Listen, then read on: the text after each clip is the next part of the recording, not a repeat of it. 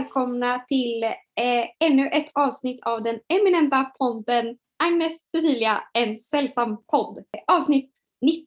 Det är sjukt, snart är det 20 avsnittsjubileum. Precis, och vi utlovade någon slags eh, festlighet eller något Mm. eh, när vi hade det avsnitt 15. Ja, Vi skulle ha en quinceañera, just det. men det, Det hade vi inte. Nej det hade vi inte. Vi skulle tänka på saken och vi har väl inte tänkt.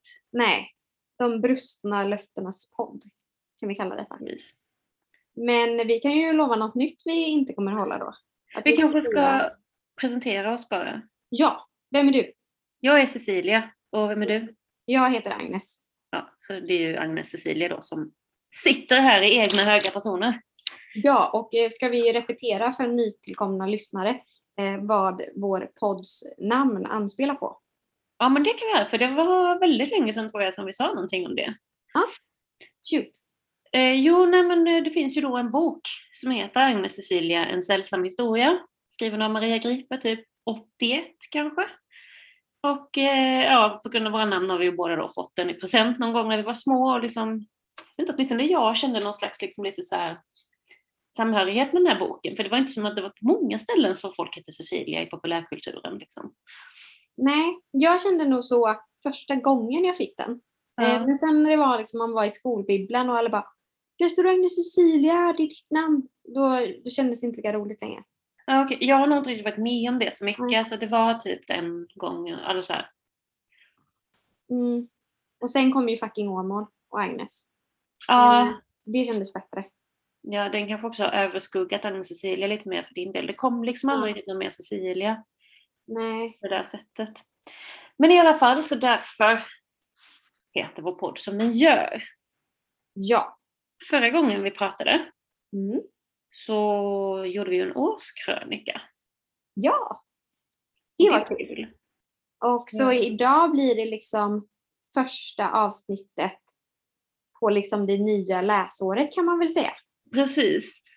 Det, blir, det, det är första gången vi spelar in det här året, för årskrönikan spelade vi ju in i slutet av förra året.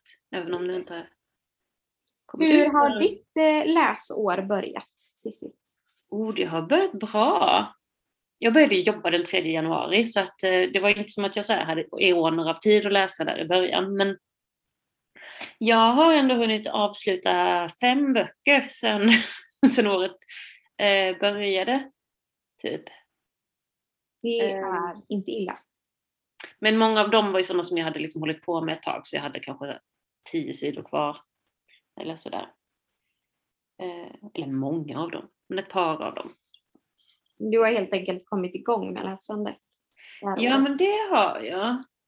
Det har jag. Jag har ju också då faktiskt gett mig på något här. Jag, eh, nämligen för ett par år sedan började jag på Bröderna Karamazov av Dostojevskij Ja. och läste typ 300 sidor och sen skulle jag bara läsa något annat och sen gick det två år. Så nu tänkte jag, nej nu, nu tar vi upp det här igen och läser klart. Men problemet var att jag hade glömt för mycket så vi började faktiskt om. Och nu har jag bara bestämt, nu, nu kör vi, nu är det bara så. Liksom att nu, nu läser jag på i den och det går ändå rätt bra. Hur tjock är den? Den är 800 sidor. Fy satan vad Den lång. är så fruktansvärt tjock. Det är nog en av de tjockaste böckerna i min bokhylla. Eller nog, det är det ju. Den skulle kunna vara till och med den tjockaste. Oj. Det, det är Bra. många sidor. Det är tätt skrivet, små bokstäver. Det är Bibeln typ. Det är långa meningar. Jag har Bibeln också, den är kanske i och för sig, den har så tunna sidor, annars skulle den vara tjockare. Ja. Mm. Den har jag börjat med en gång men jag kom inte så långt. Jag tror jag fastnade på sida två kanske. Läste du hela Bibeln? Nej, jag Eller, jag, Skulle du läsa hela Bibeln? Ja, Oj, ja. men jag läste bara till sida två tror jag. För det var så här, hans dotter som var son till, som var kusin till och då, där tappade de mig. Jag tror att vi alla har fastnat någon gång där. Alla som någon gång har försökt läsa Bibeln tror jag fastnade där. Mm. Jag känner samma, att jag också började, och jag bara varför ska jag läsa det här? Jag orkar inte. Nej, alltså det var tillräckligt svårt att läsa Tolkiens böcker. Och då var det ändå ganska mycket sådana Mm. eh, namn och släktled och träd och allt vad det var. Där var min gräns kände jag. Ja, ja nej. Eh, men vi ska ju kanske inte prata så mycket om vad vi ska läsa eller som vad vi har läst, eller? Ehm, det är ju lätt för dig att säga som har läst. Hur har ditt eh, läsår börjat? Eh, Mitt läsår har börjat lite trögt Mm. eh, av den enkla anledningen att jag ju oftast läser på kvällen jag Mm. läser. Eh, Men numer somnar cirka 20.00 i soffan varje kväll och därmed aldrig hinner börja läsa. Nej. Eh, Jag har läst en bok hittills i år. Den hade jag ju också börjat på. Jag tror jag började första dagen på jullovet. Eh, Så det vill säga typ 20 december. Den har jag läst ut. Eh, Mm. Sen har jag ägnat mig åt att göra ett bokbingo. Mm. Så det är ju vad jag ska läsa. Men det har ändå varit väldigt mysigt. Jag, jag, det är ju inte som att jag tycker ju fortfarande att det är trevligt att tänka på att jag ska läsa. Och jag vill gärna läsa. Jag bara inte orkar göra det så ofta. Mm. I, i ett, som ett led i detta har jag också då sökt en kurs eh, om eh, romanens mödrar. Som jag ska läsa i vår. Om jag kommer in. Ja. Eh, Vad är så det för hög, högskolekurs eller vad? Ja, precis. Mm. Eh, Det är kanske 7,5 poäng. Kommer inte ihåg vilket universitet. Något litet tror jag. Eh, Eller högskola. Eh, Men den handlar om liksom eh, kvinnliga pionjärer inom romankonsten Ja, på spännande. 1800-talet. Så typ eh, Selma Lagerlöf, eh, Fredrika Bremer. Sånt. Eh, Så det ser jag fram jättemycket emot. Så jag hoppas verkligen att det kommer in. Så ska jag läsa det istället för att läsa någon eh, eh, tråkig, nyttig eh, kurs. Som jag. Jag tycker det låter jättenyttigt. Ja. Ja, apropå det så började jag lyssna på en, eh, en podd. Jag lyssnar väldigt mycket på poddar av olika slag. Ehm, och den eh, handlar om en eh, dikt som heter Till min kära dotter. Eller vad heter den? Några ord till min kära dotter om jag hade någon. Alltså hela poddavsnittet handlade bara om den dikten typ, Ah, av Anna Maria Lenngren. ja. Det, tyckte jag, det är en podd som heter Verket som pratar om olika verk. De hade också en hel Aha. Jag tror de hade en he- ett helt avsnitt om bara den här I rörelse av Karin Boye. Aha. Alltså inte om Karin Boye utan om just den specifika dikten. Det är väldigt roligt. De har också så målningar och Vad häftigt. ja. Alltså hette den Verket med I? Ja. verket som är det här fina verket. Liksom. Mm. Det var ju ett bra tips. Ehm, annars har jag också inlett året med att få välja böcker ur min gammelfasters bokhylla för hon ska flytta. Oh. Ehm, så det var lite skoj. Då hittade jag eh, två böcker av en av mina favoritförfattare, Mm. ehm, Toni Morrison. Så de ser jag fram emot att läsa och sen har jag fått lite obskyr litteratur av min gammelfaster som hon redan hade valt ut åt mig. Ah. Eh, så det bara tackade jag och tog emot. Eh, Ja. Typ tyska sagor eller någonting. Tyska Eh, sagor. Danska Grimm. sagor var det också. Va? Ehm, så det kan ju potentiellt bli spännande. Ja, spännande. Kul. Ja. Men ehm, vill du säga någonting om ditt bokbingo? Det är lite kul. Eh, ja, det kan jag göra. Ehm, eh, det, det störigaste Mm. att jag gjorde ett jättefint bokbingo Mm. och skrev allt med gemener. Och sen på ett ställe glömde jag bort mig och skrev med versaler. Så det var ju lite traumatiserande eftersom jag ska titta på det här hela året. Men eh, Tippex. Tippex, ja. Men jag har ju rosa bakgrund. Mm. Rosa Tippex, finns det? Tror inte det. Nej. Jag får helt enkelt eh, eh, lära mig stå ut med mina misstag. Det är lite eh, normbrytande. Mm. Du får Det tänka på säga. det som- säga. som på det sättet. Men jag är ändå taggad. Eh, jag har gjort ett eh, så fem gånger fem Mm. rutor, eh, precis som förra året. Mm. Det var ju inte ens i närheten av att eh, få något slags bingo.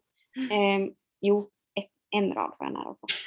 Eh, men jag är ändå taggad. Eh, bland annat så har jag en som är om politisk aktivism. Mm. Och det håller jag på att läsa en bok om nu. Mm. Som jag tänker att jag ska läsa till nästa avsnitt. Eh, så då kan jag berätta mer om den. Ja. Men då kommer jag ju få kryssa en sak i januari. Det, Det är känns fantastiskt. väldigt bra. Ja. Ehm, och sen så har jag också en som jag tyckte var kul, som jag kom på. Det var en helt okänd bok. Alltså att jag ska ta en bok som jag liksom inte hört någonting om, Mm. inte känner igen författaren, inte titeln eller någonting. Mm. För att jag ju, att det väldigt sällan händer. Ja, Okej. Var ska du hitta den här boken? Alltså ska du typ gå till bibblan och bara ta en random Ja, bok? det får nog vara så tror jag. Eller typ att jag får en bok av någon Mm. som jag inte alls känner igen. Liksom. Jag har ju säkert någon bok i bokhyllan också som jag har fått. Mm. Som jag inte har någon relation till. Liksom. Eh, Det känns lite kul. Och sen så har jag också att jag ska läsa en debattbok. Det känns också lite spännande. Jag vet inte riktigt vad jag menar med en debattbok. Nej, jag tänkte precis fråga. Eh, Nej, jag tänker lite i bakhuvudet att jag vill läsa den här äh, Nina Björks eh, senaste om frihet. Ja, Det känns Mm. som att det kan kvala in som en debattbok. hon, hon är ju väldigt bra. Ja, även om jag inte alltid håller med så är hon väldigt... Ja, jag tycker att det hon skriver får en att tänka typ. Mm. Mm.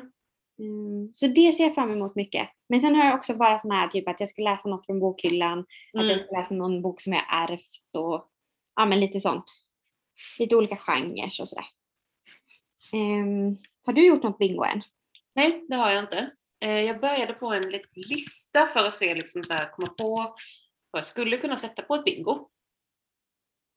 Eh, Och då så har jag satt liksom, men första geografiskt, liksom, att jag ska läsa en bok från Afrika, en från Latinamerika, en från Asien. Och sen så satte jag en från Mellanöstern, för det är ändå så här, alltså Asien är jättestort liksom Mm, mm, tänkte jag att Mellanöstern ändå på något sätt är en egen region, ja. även om det rent geografiskt tillhör liksom Asien. Och eh, en från Oceanien. Mm, Eh, så det, där har jag då fem liksom. ja. Och sen skulle jag vilja läsa en bok som utspelar sig eh, i ett matriarkat. Mm. Det, matriarkat har jag en kategori.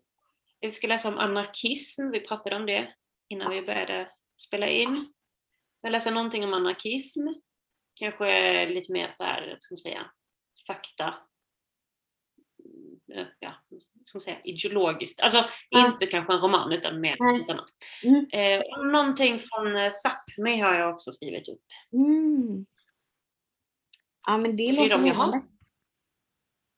Ja, jag tittade lite på förra årets bingo här. Det gick, för mig gick det ändå ganska bra. Jag hade också 25 stycken rutor och det var en, två, tre, fyra, fem stycken som jag inte fyllde i. Oj! Jag inte kryssade. Så 20 av 25 gjorde jag ändå. Wow. Det är väldigt imponerande. Alltså Ja, jag tänker att min stora behållning av läsbingo, eh, det är Ja. att göra dem. alltså att rita dem. eh, för att jag tror inte de leder till att jag läser det som står där, snarare tvärtom. Mm. Det gör det för mig, men jag är faktiskt inte, jag har haft väldigt många olika, alltså det här är ju verkligen ett bingo, liksom en bingoruta, men jag har ju mycket sådana här listor också som Ja. jag typ skriver ut från olika ställen. Men där har jag nog känt att i år så vill jag inte det. Nej. Jag laddade ner en massa och började läsa igenom dem, men det är liksom för många kategorier som jag inte är intresserad av. Men det är lite såhär, Så att- en, en bok som har ett grönt omslag typ. Och man bara, Ja, Varför? och liksom, jag vet inte, eller bara så här, men jag är verkligen inte intresserad av den här genren, varför ska du läsa den? mm. Ja, jag vet inte. Ja, men eh, Men det- spännande att eh, eh, följa upp lite under året hur det går med våra bingos. Ja, precis. Men ska vi eh, gå vidare och prata om vad vi faktiskt har läst kanske? Ja, Och jag misstänker att du har läst mer än vad jag har gjort, så du kanske vill börja? ja, jag har läst, jag har läst fem böcker sen sist, eller läst ut fem böcker sen sist. Mm. Men en av dem tänkte jag inte prata om för att den har inte gett, jag kommer typ inte ihåg att jag läst den. Eh, Men fyra tänkte jag prata om och då är ju alltid den spännande frågan vilken man ska börja med. Ja, Alltså jag kanske bara ska börja med den bästa. gör det. Alltså den bästa. var lite otippat. Eller så här, för det var en bok som jag tänkte, ja ja, det här blir väl bra. Jag lyssnat på ljudbok, jag har haft Nextory ett tag, som jag måste komma ihåg att säga upp. Jag kan säga, jag hade haft Nextory i flera månader för att jag började lyssna på Madame Bovary. Mm. Och sen så hade jag bara dragit ut på tiden för att jag så här, inte har lyssnat och så har jag haft tre månader och sen blev Madame Bovary till slut. Och då var jag så här, ja, men nu har jag ju ändå typ nästan en månad kvar, jag kan lyssna på någonting mer. Och då lyssnade jag på den här andra boken. Som var så här, jag bläddrade runt lite, så hittade den här och bara just det, jag har ju läst en annan av den här författaren, den boken var helt okej och så. Och så började jag lyssna och det här är en bok som heter Ospårat. Och Författare som heter Sanna McDonald. Mhm. Ehm, och jag har följt hennes blogg typ jättelänge, alltså sen innan hon gav ut någon bok och så här, det var inte liksom inte det överhuvudtaget som ledde mig till den här bloggen från första början. Det har jag helt och hållet glömt. Ehm, men när det var, ett tag läste jag mycket bloggar. Vad kan det ha varit? Sex, sju år sedan? När läste folk bloggar? Ja, något sånt kanske. kanske ännu längre sedan. Det var i alla fall då. Nu är den här bloggen ganska vilande, men eh, ja. Eller så, jag tror det. Eh, jag läser inte bloggar längre. Men i alla fall, men så var jag så ja kan nog- det är kanske bra. Och det är en ungdomsbok, eller vad man ska säga. Det står 15 plus på något ställe jag kollade. Jag tyckte att den kändes ganska mycket som en vuxenbok. Jag kan inte riktigt säga varför. Nej. Men jag tyckte inte att det var så självklart att det var en ungdomsbok. Möjligtvis, att det var ganska 15 enkelt. plus. Alltså visst, många 15-åringar läser ju typ vuxenböcker liksom. Ja, precis. Sen var det väl kanske också att det är, så här, det är två huvudpersoner i boken som man följer. Och en av dem är en, ja, som är en 16-årig tjej som heter Palle. Och sen är det också hennes lärare som heter Hanna. Som är 29. Och jag kan tänka att det kanske var just att det också var en vuxen med som gjorde att den kändes mer vuxen. För att det var liksom Mm. de ämnena som liksom avhandlades blev då liksom lite mer vuxna. Alltså jag kan tänka att om man är typ så här, går i högstadiet kanske man inte funderar så jättemycket över det här att liksom ha barn. Eh, så ensam, alltså för att då hon Hanna då, hon är ensamstående med Mm. en sexårig son som hon har då med sitt ex. Och Mm. exet har träffat då en ny eller de skilde sig och sen träffade exet en man och hon är, Hanna då har lite svårt då med att Mhm. jaha, var hon inte lesbisk på riktigt liksom? Ah. Och så lever de värsta Svensson-livet där och köpt radhus och hon själv så här, försöker väl liksom göra så gott hon kan då som ensamstående. Och Ah. så är det ihop med en eh, väldigt mycket äldre kvinna, alltså som är typ över 50 Okej. som heter Eva och de har verkligen så olika syn på eh, alltså, hur man ska ha ett förhållande, alltså vad, hur ett förhållande ser ut. Ah. Eh, alltså, man ser allting ur Hannas synvinkel, så man säger hon är väldigt osäker på det här förhållandet och så bara, vill hon vara med mig? Varför? Så här, för det verkar som att Eva typ inte gillar hennes son eller så här, kan typ åtminstone inte hantera att det finns ett barn riktigt. Så det blir en liksom väldigt konstig det blir, det blir som en, de har liksom aldrig heller så definierat sin relation. Så de bara säger, är vi ihop? De har typ så här, alltså dejtat eller man ska säga, i typ så här, kanske ett år eller ett och ett halvt år. Det är en ganska lång tid. Ja, ändå. Så här, ja. Hon är väldigt osäker på den här relationen. Men liksom är väldigt typ kär. Ah. Men är väldigt, jag vet ju inte, ja men är hon också det eller varför är, vi varför är hon med mig och så här. Ja, Men vilken roll har den här 16-åringen? ja alltså det är typ vartannat kapitel som man följer Okej. de här två. Så de är, sen, de är, ja, de, hon är ju då, Hanna är lärare till Palle. Ja. Så det, det är ju deras liksom så här relation. Ah. Eh, och Palle då, ja, hon är 16 och går i nian. Och eh, hon, eh, det börjar med att man får veta att hon har precis klippt av sig sitt långa hår och skaffat sig väldigt kort hår. Och så här, att hon upplever det som en befrielse men att hon är så här, hon kan typ inte längre riktigt relatera till sina kompisar för de snackar bara om killar och sociala medier och hon bara, är det det här nu som ska vara vårt liv? Det är ju astråkigt. Ehm, och vill liksom göra någonting annat men hon vill också så här, kan inte riktigt här, sätta fingret på vad det är hon är intresserad av eller vad det är hon vill, åtminstone inte från början liksom. Så att hon, hon är liksom väldigt sökande. Och så eh, börjar hon så här men hon får typ syn på en en kille i skolan. Det är någonting med, jag tror att det är så här, hennes kompisar typ skrattar åt någon sån här grej på sociala medier. Kolla den här, eh, han har liksom någon klasskompis som har lagt upp här, kolla vad rolig han är typ. Och så går den här klasskompisen går runt och har lagt upp på TikTok typ att så här, men hånar då den här andra killen på skolan. Mm. Eller liksom så här, vet, härma. Det är någonting sådär. Så hon bara, men det här är skittaskigt. Och så börjar hon liksom så här, intressera sig för den här liksom, mobbade, eller jag Ja. vet inte om den är mobbad, eh, personen. Och eh, inser då väldigt snabbt att det är inte en kille. Det är att hon, hon är trans... Eh, Mhm. tjej, men det är ju inte öppet på skolan, ingen vet om det. Och då kan hon ju inte heller avslöja att hon vet det. Nej. Hon försöker på olika väldigt, väldigt tafatta sätt ta kontakt med den här personen. Och det blir som att bara, åh nej, sluta göra så.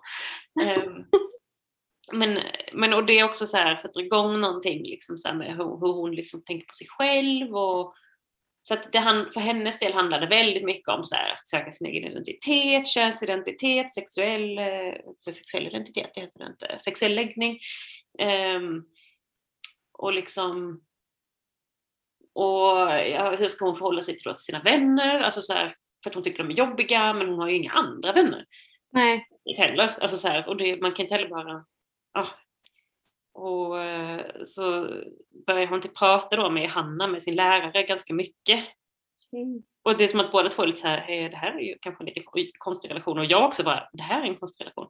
Men alltså jag tyckte den här boken var jätte, jätte, jättebra och skulle kunna utnämna den till kanske årets bästa bok. Oj! Vilket jag också så känner att jag har lite så här, vad ska man säga, pondus i att göra eftersom förra året så utnämnde jag världens, världens, eh, årets bästa bok i januari och Ja. det höll sig. Ja.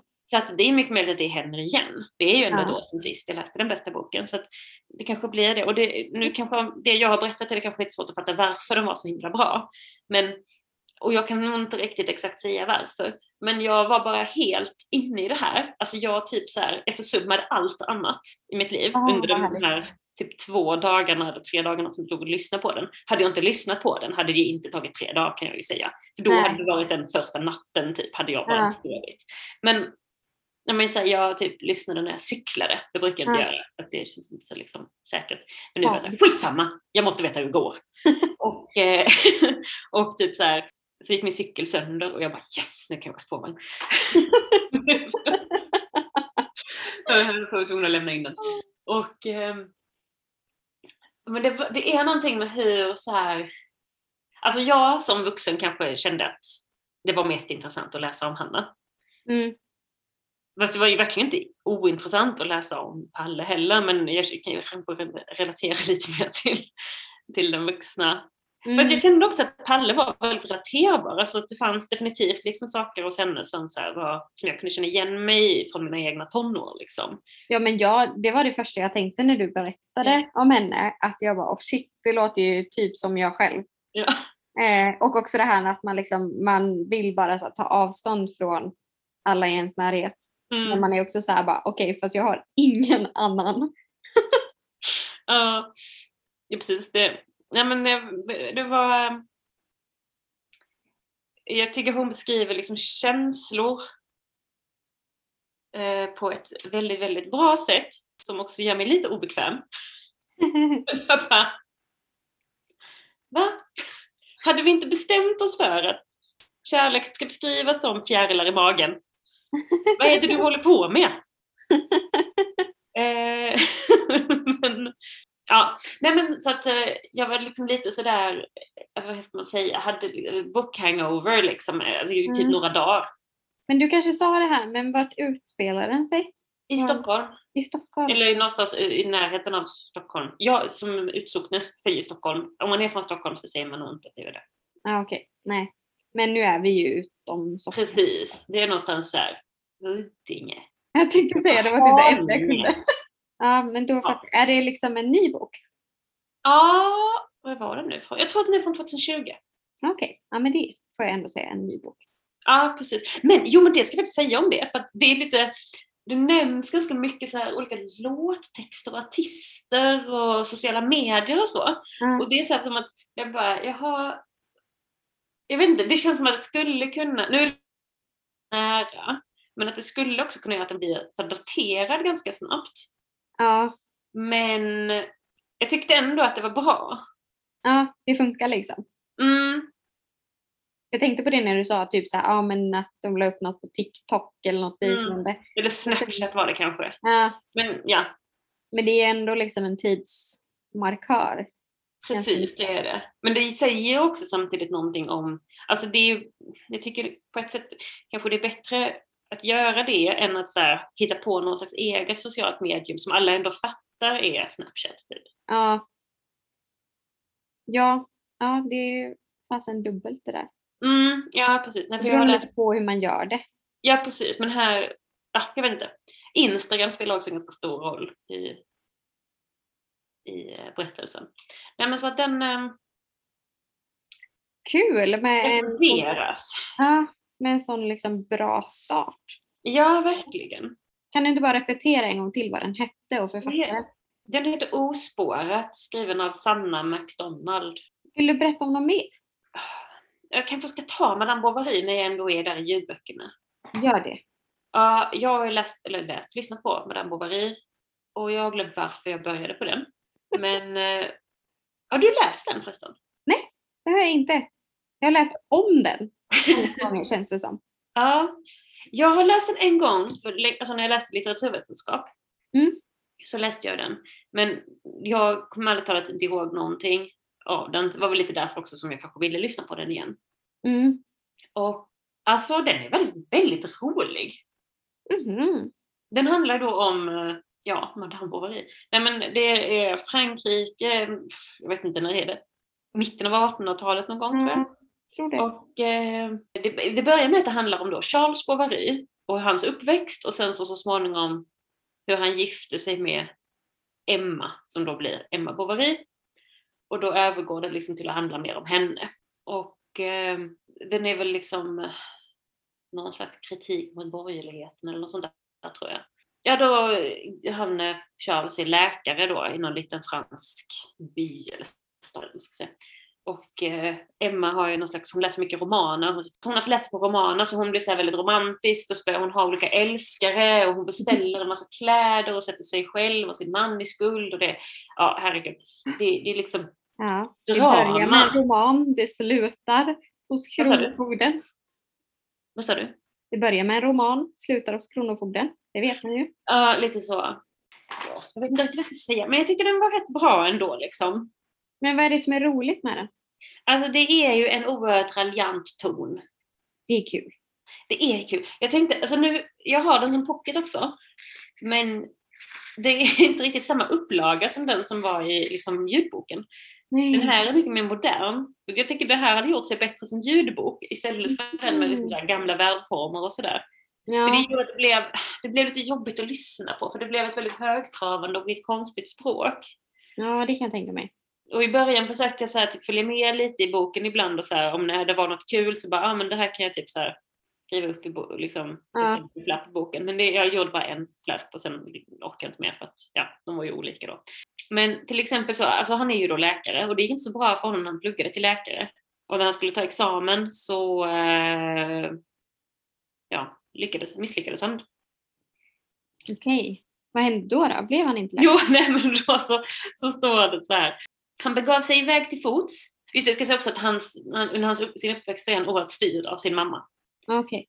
Eh, det är hon som bestämmer allting liksom. Han begav sig iväg till fots men stannade en bit från hemmet, skickade bud på modern och bekände allt sammans för henne. Alltså han har överhuvudtaget inte pluggat, han har typ bara festat loss de här fem åren eller vad det är. Hon ursäktade honom förstås och sköt skulden på examinatorernas orättvisa. Och sen hon på så sätt intalat honom mod lovade hon att ställa allt till rätta så att ingenting skulle märkas. Först fem år efteråt fick herr Bovary reda på sanningen. Men som nyheten då redan var gammal brydde han sig inte om att bråka. För övrigt kunde han för, förstås omöjligt tänka sig att en person som hade honom till far skulle kunna vara dum. Alltså, det är en sån grej. Ja, det känns ju också alldeles för aktuellt. Dagens föräldrar. Ah. Det är Ja. aldrig barnens fel. Ja. ja, och sen så gifte sig Charles med en kvinna som inte är Emma eh, först och då står det så här. Charles hade nog väntat sig att äktenskapet skulle förbättra hans ställning. göra honom friare att disponera både sin tid och sina pengar. Men istället blev det frun som blev den styrande i hemmet, som tvang honom att i sällskapslivet uppträda si eller så, säga det eller det, hålla fasta om fredagarna, klä sig efter hennes tycke och enligt hennes order klämma åt de patienter som inte betalade. eh, så att det, liksom, det, men det, det, är liksom hela tiden på det här sättet. Ja, ja. Så, ja ändå rolig. Ja, men jag fattar vad du menar. Mm. Men eh, ja, jag vet inte, jag har inte så jättemycket mer att säga om den. Nej, förstår du varför det är en klassiker? Jo men det gör jag nog. Eh, fast nu känner jag också att här, det är två veckor sedan den tog slut och jag har så här, verkligen gått vidare med mitt liv och eh, eh, typ glömt som vanligt. Man får ju också tänka på att när de här böckerna kom så mm. hände det ju kanske inte lika mycket spännande i livet som det gör Nej, precis. Men du har i alla fall läst den? Jag har precis, eller ja, lyssnat. Ja, jag men det lyssnat, jag vet inte. får väl ändå säga är ett slags läsande nu för tiden. Ja, nej men eh, vad vill du berätta vad du har läst? Ja, hemskt gärna. Jag har ju faktiskt läst eh, min examensbok, alltså som jag fick i examenspresent av dig. Mm. Eh, för eh, ett halvår sedan. Mm. Lite drygt. det är eh, av, vad heter det, sanningens ögonblick här. Ja, var det en bra present. Mm, jag kommer ljuga genom hela, bara för att inte göra besviken. Nej, Eh, den heter Min mörka Vanessa och är skriven av Kate Elizabeth Russell. Och eh, jag har läst den i pocket. Eh, den kanske finns i någon annan variant också. Mm. På svenska. Och den gavs ut 2021. Alltså förra året. Och den skrevs för två år sedan. Och Mm. det var väl typ metoo-året. Mm. 2020. Och den handlar ganska mycket om metoo. Jag vill säga att metoo var 2017. Nej, är det sant? Ja. Nej men gud, tiden går så fort. Jag vet. Ja, skitsamma. Men den skrevs i alla fall, hon har skrivit den här boken under typ tio års tid kanske. Mm. Och när hon eh, gick till det här förlaget för att sälja in sin bok, då var det liksom metoo. Så det var kanske 2017 då. Mm. Eh, och sen tog det ett par år innan den gavs ut. Ja. Eh, som det ju gör ofta. Men den här, jag hade liksom inga förväntningar eh, när jag läste den här och jag hade Mm. inte heller hört talas om den när jag fick den av dig. Nej. Så det var ganska kul. Så den hade jag kunnat få på mitt bingo då. Ja, jag tänkte precis säga då. Ja, det kanske jag får. Har jag läst ut den i år? Ja, jag har läst ut den i år. Första krysset! Wow! Det var ju, gud vad roligt det blev nu. Eh, jag har fått kryss. Ja, eh, nog om det. Eh, den utspelas liksom i två tider parallellt. Så det är typ varannat kapitel tror jag. Och då utspelar den sig när Vanessa, huvudkaraktären, är 15 respektive 32 tror jag. Och när hon är 15 då går hon på en internatskola. Om det är college, hon får stipendium för hon kommer från en ganska, ja men så här, eh, fattig arbetarklassfamilj i USA måste det väl vara. Det känns väldigt amerikanskt. Ja, jag tror att det är USA den utspelar sig Jag har också för mig det. Jag lägger aldrig märke till sånt där. Eh, ja, vi säger att det är USA. Eh, och eh, hon får stipendium för att hon har väldigt höga studieresultat och mm. får gå på ett college eh, på en annan ort. Um, och där bor hon då också på internat. Och eh, ganska tidigt under sin studieperiod eh, så kommer hon i kontakt med en lärare som heter Jacob Strain. Och han är lärare i typ eh, litteraturvetenskap, alltså sådana här roliga ämnen som de har i USA. Ja. Amerikansk frihetslitteratur, eh, klassiker utifrån ett eh, maktperspektiv. Alltså sånt som inte finns i Sverige. Mm. Så jättespännande kurser eh, har han. Och han liksom brinner för litteratur och han är typ 42 tror jag. Mm. Eh, och Vanessa är också så väldigt intresserad av litteratur och känner liksom att hon är mycket mer vuxen än sina kompisar och är liksom inte intresserad av, men lite som du sa med den här 16-åringen ja. i boken som du läste, att hon känner liksom att hon inte kan relatera till sina vänner. Att de Ja. är omogna och hon är inte intresserad av att liksom ha pojkvänner och sådär. Och då när hon möter den här läraren som liksom ser hennes potential typ så blir hon liksom ja men väldigt eh, fäst vid honom. Och eh, det här eh, utnyttjar ju han. Eh, och det kommer att visa sig längre fram i boken att det inte är första gången han gör det. Mm. Eh, utnyttjar unga tjejer i sitt klassrum. Hon har ett jättestort bekräftelsebehov liksom. Eh, både som så här eh, kvinna, eller vad man ska säga, Mm. eh, ung kvinna, men också som liksom, ja men som så här, eh, jag vet inte, intellektuell tänkande pers- person liksom. Att ses som någon som tas på allvar.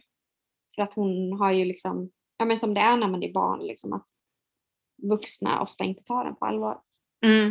Eh, alltid bara perioder och ja, kul, sen att man är lite nördig typ. Eh, men så han börjar liksom grooma henne Mm. på olika sätt. Och sen så eh, leder det till att de inleder en relation. Och eh, hon ser liksom, Vanessa ser den här relationen som en kärleksrelation. Redan från start liksom.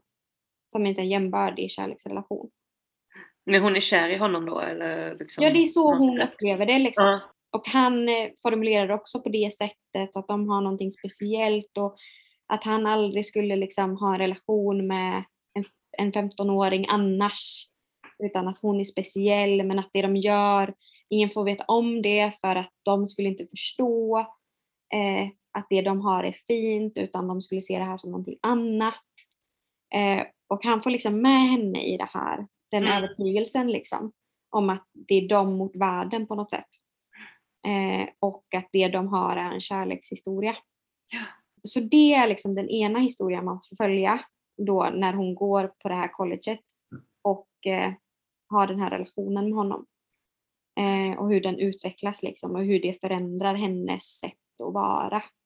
Men sen parallellt med det så får man också följa henne då när hon är 32 Mm. Eh, och hon jobbar som receptionist på ett hotell. Och på kvällarna så liksom, eh, men då röker hon på, hon träffar män som hon egentligen inte vill träffa, ofta äldre män. Och hon liksom, ja men håller på med allmänt destruktiva saker. Och i det här liksom, hon, hon problematiserar inte det så mycket liksom, utan hon är mer så här, sån här är jag. Eh, jag kan inte ha några varaktiga relationer. Eh, jag är en sån kvinna som man typ eh, ligger med en gång och sen dumpar. Mm. Eh, hon ser inget problem med att hon knarkar och så vidare. Men under den här tiden så blossar då metoo upp. Och eh, hon blir kontaktad av en tjej som gick på skolan eh, något år efter henne Mm. eh, som då säger sig också ha blivit utnyttjad av den här Jock Strain, den Mm. läraren.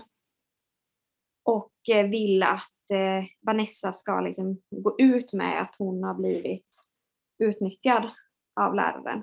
Så hon vet om att de har haft en relation? Ja, för det som, eh, jag ska inte spoila så mycket, men det, det är liksom den här relationen som de har, eh, det börjar gå rykten om den. Mm. Eh, så att, eh, men ingen vet riktigt vad som har hänt. Men eh, man liksom, det går rykten om att de har en relation. Eh, och det här liksom sprids på skolan över, liksom, från år till år också. Mm. Och eh, många känner till liksom, Vanessa. Det var den där tjejen som eh, hade relation med en lärare. Och då när den här andra tjejen som jag inte kommer ihåg eh, vad hon heter. Men när hon blev utsatt då eh, av den här läraren. Hon till skillnad från Vanessa så ser hon ju det som ett övergrepp. Ehm, och hon eh, går ut i media på sin blogg tror jag det är Mm. och hänger ut eh, den här läraren. Eller ja, berättar vad som har hänt helt enkelt. Mm. Ehm, och försöker få med sig eh, andra eh, tjejer som nu är vuxna liksom, som har upplevt samma sak. Så hon kontaktar Vanessa och vill liksom att hon också ska gå ut och stödja den här kampen och eh, liksom att hennes röst är viktig för att hon var liksom den första som blev utsatt. Och den som kanske blev värst utsatt eh, sades det liksom. Och att om hon då skulle gå med eh, och liksom bekräfta de här andra tjejernas berättelser så skulle liksom folk börja ta det på allvar. Men Vanessa blir ju bara arg. Mm. Eh, för att hon har ju inte alls den här bilden av att hon har blivit utnyttjad. Och Inte hon- ens som vuxen. Nej, och grejen är att hon har fortfarande kontakt med Strain Mhm. eh, i vuxen ålder. De pratar liksom i telefon och de ses ibland. Eh, och han liksom deklarerar sin kärlek till henne och hon, ja, men hon ser det fortfarande som en kärlekshistoria. Liksom. Mm. Och så börjar folk snacka om att det här är ett övergrepp Ja. och att hon är ett offer och hon blir liksom jätteprovocerad och tycker att eh, alla de här kvinnorna som skriver, skriver under metoo liksom att de eh, förstör mäns liv eh, och överdriver och eh, hittar på och så. Och sen, så de här liksom, tiderna och perspektiven på något sätt varvas Mm. eh, och går in lite i varandra liksom för att det eh, hon förändras ju liksom också av den här metoo-diskursen till viss del Mm. eh, och att det påverkar lite hur man själv som läsare läser hennes 15-åriga perspektiv. Att man ser de här små eh, subtila grejerna som kanske visar att det inte alls var en kärlekshistoria. Och hur han på olika sätt manipulerar henne. Mm. Men det är liksom aldrig det som är så bra. Alltså för jag, jag gillade verkligen, jag, jag skulle ändå säga att jag slukade den här boken även om jag inte läste så snabbt så det tog mig ändå liksom kanske två veckor.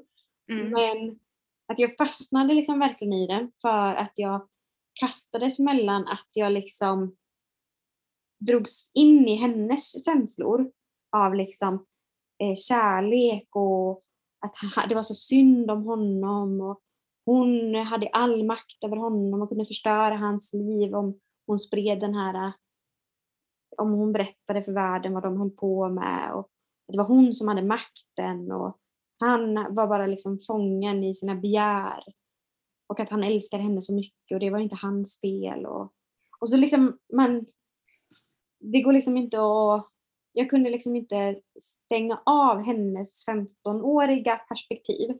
Mm. utan jag kunde verkligen se det typ, och känna det. Vilket blev jättekonstigt då när jag sen typ drog mig själv ur det. Och bara så här, nu har jag precis typ läst en övergreppsscen här och tyckte att den var fin. Mm. Eller, typ att, eller tyckte att han gjorde något så här romantiskt. Eh, och sen bara, fast det, det han gör är ju att han manipulerar henne och utövar makt. Alltså det var så himla, jag blev så ertappad med mina känslor som jag liksom inte står för. Mm. Men att det kändes också, alltså det var ju också det som gjorde den så bra, att den kunde skriva 100% utifrån liksom, hennes perspektiv i olika åldrar. Typ. Ja. Och att de perspektiven förändrades ju i och med att hon blev äldre och i och med saker som hände och i och med metoo och så. Men att det ändå var så här, man, författarna var liksom 100% lojal med hennes perspektiv. Eh, och hennes så här, totala motstånd mot att bli ett offer. Och eh, ja, det var ju liksom inte, det var ju inte behaglig läsning kan jag ju. Nej, det var inte det jag var ute efter heller. Nej, men det Du var gillar inte behaglig läsning. Det var verkligen så att det fick mig att tänka och känna och förstå hur jäkla komplext det är. Liksom. Men också lite som, jag vet inte om du kommer ihåg när jag pratade om samtycke. Av- Ja, jag tänkte på, på den också nu när du pratade om den här liksom. Precis, hon heter väl också Vanessa, Vanessa Springora tror jag. Ja. Eh, för att där, hon skildrar ju också, det är ju självbiografiskt, det är ju inte den här. Men eh, den handlar ju liksom om eh, en relation som hon hade med en väldigt mycket äldre kulturprofil. Och det var ju, han var ju pedofil liksom. Mm. Eh, men att hon hela tiden i den boken eh, kan hålla två tankar i huvudet samtidigt. Att så här, hon såg det som en kärlekshistoria när hon var barn och var med honom. Mm. Och hon sa ja till många av de här sakerna som de gjorde. Men att det spelar ingen roll.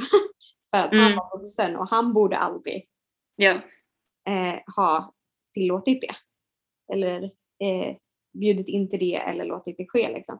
Och det är lite samma här att eh, hon får behålla sitt perspektiv att det var en kärlekshistoria till viss del.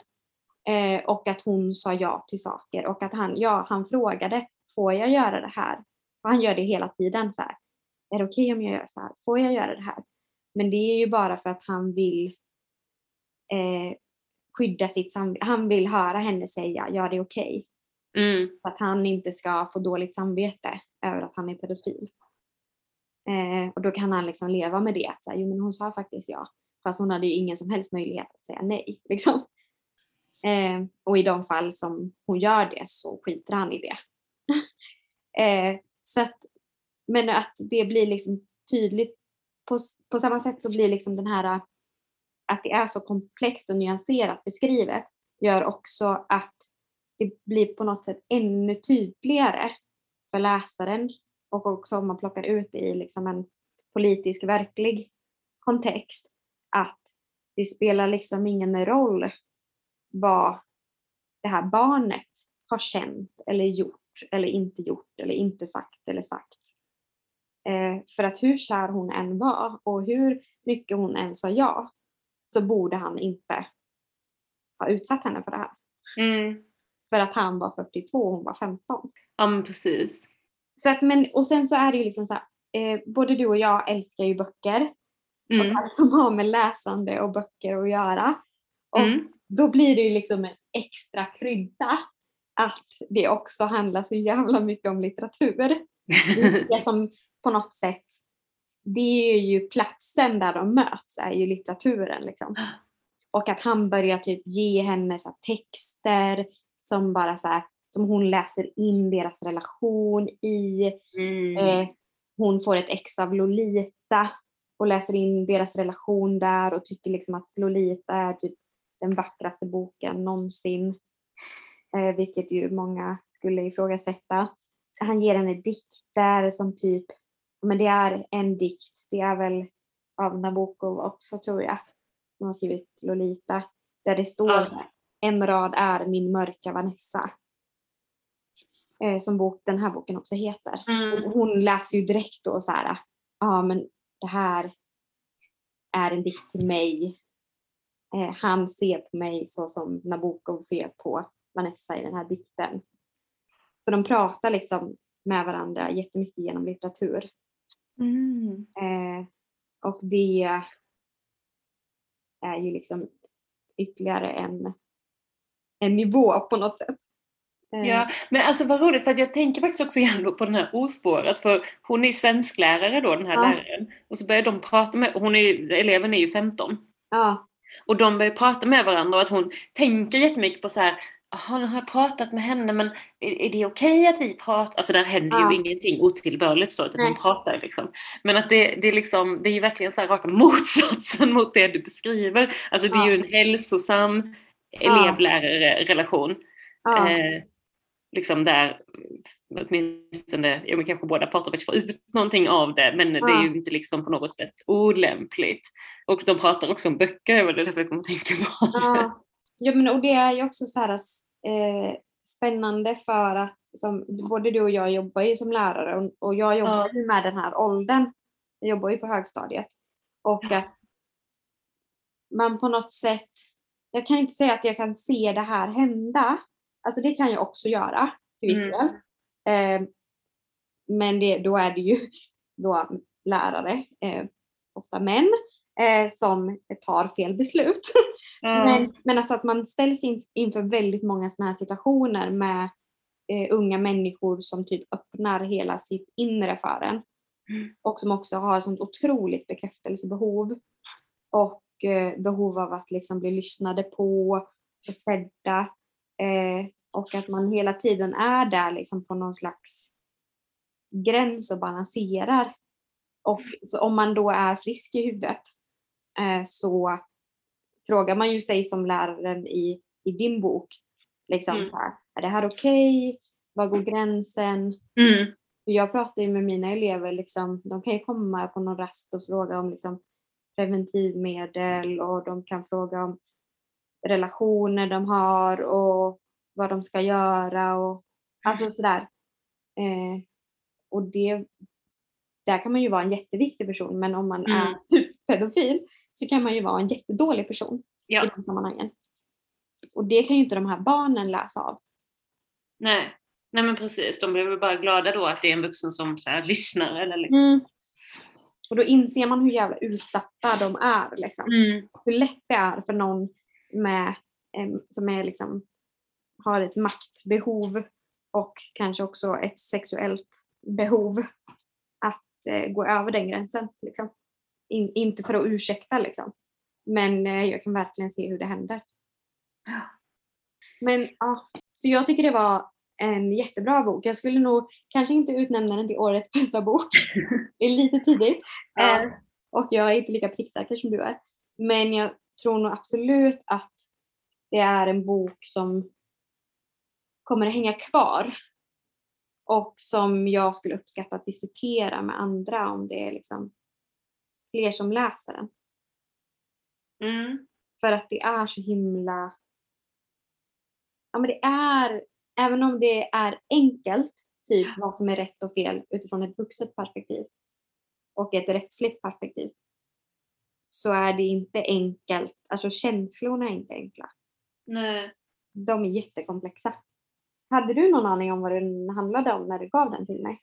Eh, ja, det hade jag. Alltså dels hade jag hört talas om den på, eh, jag vet inte, olika ställen så här. Och så jag läste ju på baksidan liksom och så. Mm. Så jag visste ju ungefär vad den skulle handla om liksom i stort och det var ju därför du fick den. Mm. För att jag tänkte att det var ett ämne som intresserade dig. Mm. Men sen vet man ju inte så här, ämnet kan ju vara intressant och boken dålig. Alltså, Ja men precis. För när jag läste den på baksidan, för då står det så här. När Vanessa Y är 15 flyttar hon till Maine för att gå på internatskola. Där möter hon läraren Jacob Strain och de förs samman av böckernas värld. En vänskap växer fram som snart utvecklas till en förbjuden kärleksförbindelse. Vanessa är fylld av bekräftelsebehov och längtan. Strain är manipulativ och pratar om det mörka hemlighetsfulla som finns i de båda. Och sen fortsätter det lite. Men då, då kände jag inte så här, wow, den här vill jag läsa. Det, då kändes det lite mer så här 50 shades of grey. mm, Men det är ju verkligen inte så, även om man ibland känner sig lite smutsig. men står läser. det bara det? Står det ingenting mer? Nej, sen står det så här, 17 år senare kontaktas Vanessa av en kvinna som trädde fram i sociala medier och Mm. berättar om den sexuella relation han hade med en lärare. Vanessas förflutna väcks till liv, men hon kan inte finna sig i att Strain kan ha varit en förövare och hon Mhm. är ett offer för övergrepp. Men eh, ja, jag är jätteglad att eh, jag fick den här av dig. Ja, vad roligt. Jag tror inte att jag hade läst den om jag hade sett den liksom typ på pocket. Då kvalar den ju verkligen in på ditt bokbingo, Ja, tycker jag. det om något. Ja, om det är liksom en bok som du så annars faktiskt inte hade läst. Nej, men det hade jag nog inte. Och den var också liksom lite i tjockaste laget. Jag gillar ju korta böcker. Den här var 415 sidor. Men det var liksom aldrig tråkigt. Nej, det är bra. Ja, men jag är nog färdig eh, med denna. Ja, Läs Min mörka Vanessa av Kate Elizabeth Russell. ja. Det är mycket möjligt att jag gör det. Ja, det är helt frivilligt. Vad har du mer läst?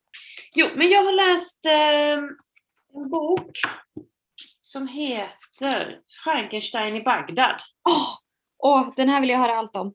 Ja, av Ahmed eh, Sadawi. Och eh, vi kan väl säga bakgrunden till hur jag kom över den här boken. du minns? Eh, vi var nämligen båda två på någon slags eh, bokmässa istället för bokmässan, det var en bokmarknad typ här i Göteborg. Och bokförlaget Tranan som har gett ut den här boken var på plats. Och eh, det finns en person som jobbar på Tranan som är störig. Alltså man går fram, tittar lite på en bok, gubbe hoppar liksom fram framför en och bara börjar typ så här totalt spoila hela boken. Prata om så här, det händer det här och det här och ge sina egna tolkningar och tankar. Man bara, fast kan du sluta? Och det här hände liksom, jag vet jag tog upp den här och då kom man dit så började han prata jättemycket om så här, hur det funkar. Jag sa, så sa jag lite skämtsamt, men nu spoilar du hela boken. Nej, nej, det är bara första kapitlet. Men han har liksom ingen känsla för att folk inte vill lyssna på honom. Och nej, han är också en sån man som tror att han är medveten Ja. Att han typ, för du sa ju ifrån jättetydligt att du inte ville prata med honom. Ja. Jag stod och blängde på honom. Ja. Eh, och han bara såhär, ja nu tänker ni, här är en sån här eh, störig man som bara pratar om sig själv typ. Eh, och sen fortsätter han prata. Man bara, det blir inte bättre för att du liksom outar dig själv. Ja, nej, så att, eh, men det vara liksom en lite så här eh, ska man säga, skumpig start för det här. Men jag köpte ju ändå boken, tänkte att han ska inte få förstöra min läsning. Det var bra, för jag hade ju tänkt köpa den men blev så jävla arg så jag köpte den ju inte. Mm. Men så här, då... Eh, eh, jag började läsa den här någon gång i höstas och var bara så här, nej, jag vill inte. Alltså den var inte dålig, jag bara kände inte för den. Nej. Så nu tog jag upp den igen i december och då kände jag för den. Ja. Och det gick bra. Nej, men, och den handlar då helt enkelt om, eh, den utspelar sig i Bagdad, som man förstår då, eh, och 2005. Så det är liksom två år efter att USA har gått in i Irak. Och eh, ja, människorna lever med konsekvenserna av det. Liksom med, det är en massa militärer, det är väldigt mycket bombdåd. Jag vet inte om du minns det här? Liksom. Jag minns det mycket från nyheterna. Mm, jag minns också. Det är mycket bilbomber, självmordsbombare, det är, liksom, det är bara bomber. Och jag kommer ihåg att jag tänkte på det, hur kan man ens leva på ett ställe där det är så, så mm. mycket bomber? Liksom? Varför är någon kvar? Typ? Eh, sen är det väl kanske inte, vi ska inte gå in på min sån tanke, men så, jag tänkte på det då, liksom det, jag kom lite tillbaka till mig nu när jag läste om det. För då är det, ett, det är en man som, han syr liksom ihop en, en kropp av kroppsdelar som han hittar i, på olika ställen i stan. Eh, som har ja, flyttat loss i olika bombdåd. Och eh, så han så här bara, och det är lite oklart så här, varför han gör det. Han ska väl typ begrava dem för att, att de, fick, de här kroppsdelarna fick ingen begravning så ska han begrava dem. Och att, ja, men många familjer då som förlorar någon och begraver typ en tom kista eller så här, mm. en kista med typ en skjorta i. Eh, men han vill då begrava den här kroppen så att de här människorna får en begravning. Men innan han hinner göra det så är det en, en man som dör i ett bombdåd och hans kropp liksom försvinner helt. Eh, men hans själ då, alltså han, han, själen, han är ju död då men själen finns ju då i luften och bara så här, mm. vad ska jag göra nu? Och då visar det sig att som död då så måste man ha en kropp på något sätt man måste förhålla sig till sin, mm. sin döda kropp. Men det kan han inte göra eftersom den är typ helt utplånad. Så då kan han hitta det här andra liket. Så han bara, okej, okay, ja. Så han går liksom i det och då blir liket levande. Oj! Ja, jättespännande. Det här är också så kapitel ett så att det är liksom inte mm. som att jag, jag säger som den här gubben, jag spoilar ingenting. Och så ska han liksom typ hämnas alla de här kroppsdelarna. Så att typ hans vänstra hand kom mm. från det här bombdådet. Men vem gjorde det och liksom vem låg bakom det och sådär. Mm. Så det, men det är liksom en del av berättelsen. Men den här Hadi heter han som har då sitt ihop kroppen från början och mm. han vaknar och bara är kroppen är borta. Vad har hänt? Liksom. Um, och han bor på en gata som heter Gränd nummer sju tror jag. Så att ganska, alltså boken utspelar sig mycket där man får följa väldigt många olika personer som bor i den här gränd nummer sju. Ehm, bland annat en gammal kvinna som eh, bor själv, hennes döttrar har eh, flyttat till Australien och hennes son dog i kriget mellan Iran och Irak men hon kan liksom inte acceptera att han är död utan hon mm. tror att han ska komma tillbaka någon gång. Så hon, eh, och så, då, så ser hon den här då Frankenstein, man ska säga, komma hem till henne och då tror hon att det är hennes son typ. Och så här. Och han är helt grotesk för han består ja. av en massa olika kroppsdelar. Så det, ja. ja. hon bara så här, men det är väl vad hon vill tro liksom. Ja, ja. ja så finns det lite olika familjer och det är någon som har ett hotell. Eh, så man får följa de här personerna lite. Det, det är rätt mycket folk att hålla reda Ja. på. Eh, och sen så finns det en journalist som heter Mahmoud som också har en ganska viktig roll. Han jobbar på en tidning och eh, bor då också på den här gränden och börjar få liksom eh, ja, men mer och viktigare uppdrag då på sin tidning och så blir det börjar bli nyheter, så här, någon har sett någonting konstigt och, och liksom han ska försöka undersöka lite i det här och vad är det egentligen som händer, vem ligger bakom? Eh, Så då får man följa honom. Alltså på ett sätt skulle jag nästan säga att det är han som är huvudpersonen. Okej. Alltså så här, för att det är ändå nästan man får veta mest om honom och hans liv. Men han som syr ihop de här kroppsdelarna, Ja. vad är han? Läkare eller någonting? Nej. Han är skrothandlare. Ja, i och för sig. Det är väl också skådespelare. Alltså jag vet inte, skrothandlare kanske inte är riktigt min, ja, jag vet inte vad jag ska säga. Alltså han, men, han köper och säljer begagnade grejer, alltså Mm. möbler och sådär. Okej. Men, eh, och så finns det då Mahmoud, han får följa med sin chef till någon sån här någon tjänsteman som jobbar för regeringen på ett departement som heter, det heter jätteroligt, jag ska bara kolla. Jo, avdelningen för uppföljning och utvärdering, vilket så här säger typ ingenting. Men de åker i alla fall dit och då, det är någon slags avdelning då inom regeringen typ som, som eh, alltså så ska förutse vad som ska hända i framtiden med hjälp av typ så här spåmän och astrologer. Och så får man ibland följa någon astrolog som så här, korten visade det här. Alltså det är flummigt och konstigt. Men det som jag, jag gillar den här boken väldigt mycket och det som jag gillade var att alltså så här, det, det, det blir liksom en väldigt så här, intressant eh, diskussion om eh, alltså, vilket våld är okej, alltså vad är hämnd och vad är liksom eh, inte hämnd. alltså så här, vad, och och vem är ond och vem är god? För att eh, när till exempel då eh, den här, eh, vad heter den? Heter då den här Mm. varelsen. När, när han eh, hämnas en av sina kroppsdelar Mm. så typ försvinner den kroppsdelen. Men då vill han ju behöva en ny kroppsdel för att fungera. Och då ska han få den någonstans ifrån och då vill han inte ha det från en brottsling för han vill liksom inte hämnas en brottsling. Nej, just det. Och sen så blir, ja men vad... Ja men det, det är liksom så frågor om så här, vem är då en brottsling? I Ja. vems ögon är man en brottsling? Ehm, och vad, ja. Om man vet att den här personen kommer dödas på nästa gata, kan man döda den redan nu då? ja, men precis. För det blir lite så här, ja, det, ja, det funkar kanske då att eh, den ska ha en ny kroppsdel om det finns en massa kroppsdelar. Mm. Men om det blir plötsligt så här att den blir beroende av nya kroppsdelar som Mm. behöver uppstå så att säga. Precis. Nej, men så det är mycket sådana liksom etiska frågor som, som det handlar om. Och sen så den här Mahmoud då, alltså att man som läsare, åtminstone jag i början, så jag kände väldigt mycket för honom och liksom han försöker liksom bedriva något slags viktigt arbete och det är alltså många människor som vill olika saker liksom och försöker påverka åt olika håll och sådär. Men samtidigt så blir han typ besatt av en kvinna som är hans chefs älskarinna. Och den här besatt, han har typ sett henne en gång och då är hon så här, hans drömkvinna.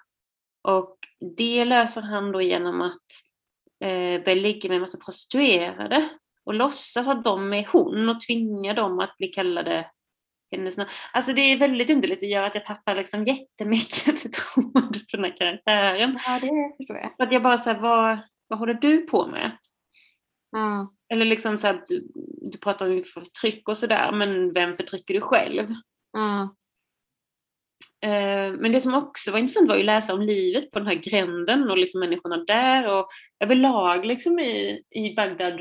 Alltså så här, det är ganska många till exempel som inte är muslimer här. De är kristna till exempel, eller till och med, de pratar mycket om att det bott judar i Bagdad. Eh, Hadi bor, alltså han Mm. som byggde liket, bor Mm. i så här, det judiska palatset kallas det, för det har bott liksom judar där tidigare. Alltså så att det är liksom mer, och det kanske är mina fördomar då, men det är mer liksom eh, säga, blandat än vad jag hade liksom Mm. trott. Mm. Och det finns en massa andra religioner också liksom som eh, Men han som har skrivit den här boken, Ja. eh, är han från Irak? ja. Mm. Det är han. Och eh, ja, men det är också intressant att höra, läsa om, så här, hur människor lever sina liv då i ett samhälle som egentligen är väldigt osäkert på många sätt. Liksom. Mm. Det är invaderat av ett annat land, det är bombdåd hela tiden, det är så här, helt plötsligt kommer amerikanska armén och typ bara, nu ska vi ha det här området för här har det hänt någonting. Och, Ja. ja, eh, så den var liksom intressant på många sätt för jag gillade Men den. har du läst Frankenstein? Ja, men det var väldigt, väldigt länge sedan. Har det liksom, hade du fler paralleller liksom till Frankenstein? Alltså det kan inte jag svara på. Jag tror inte det egentligen. Eh, utan det här att den heter Frankenstein i Bagdad, det är att Mahmoud ska skriva en artikel om den här då, varelsen och så skriver han vad han själv tycker är en nyanserad artikel och så sätter någon annan rubriken Frankenstein i Bagdad och han blir skitsur. Eh, Vad roligt. Ja, Men var den läsvärd tycker du? Ja men definitivt, det tycker jag. Alltså väldigt intressant. Och som sagt, mycket intressanta teman med just det här med ja, ont och gott och det låter så himla banalt men, men det är liksom på ett annat sätt när det handlar om en så här, typ zombie som går omkring. Ja, det är inte lite liksom som actionhjältefilmer, ont och gott kanske. Eh, nej det är ju inte det utan det är väl lite mer nyanserat. Där kom det en katt. Ja, hon ändå hållit sig ganska lugn. Ja. Um, nej men så definitivt intressant. Så blev jag som sagt sur då på grund av ja. övergreppen. Men eh, Ja. Men ändå bra att du trots att den här snubben på tranan är som han är eh, och inte borde vara, ja. eh, att du läste den. ja, Den är ju också väldigt snygg. Och Ja. om du hade haft på ditt bokbingo att du ska läsa en grön bok så hade du fått kryssa. Den ja. är väldigt grön. Den är jättegrön, den är alldeles illgrön, hela omslaget illgrönt. Hade du läst något mer? Jag har läst en till men jag tänker att vi har pratat ganska länge och att Ja, vi. eh, vi kanske bara ska avbryta och inte... Då spar vi våra lyssnare till eh, nya spännande samtal i nästa Ja. avsnitt. Precis, det gör vi. Men eh, fint att prata om böcker som vanligt.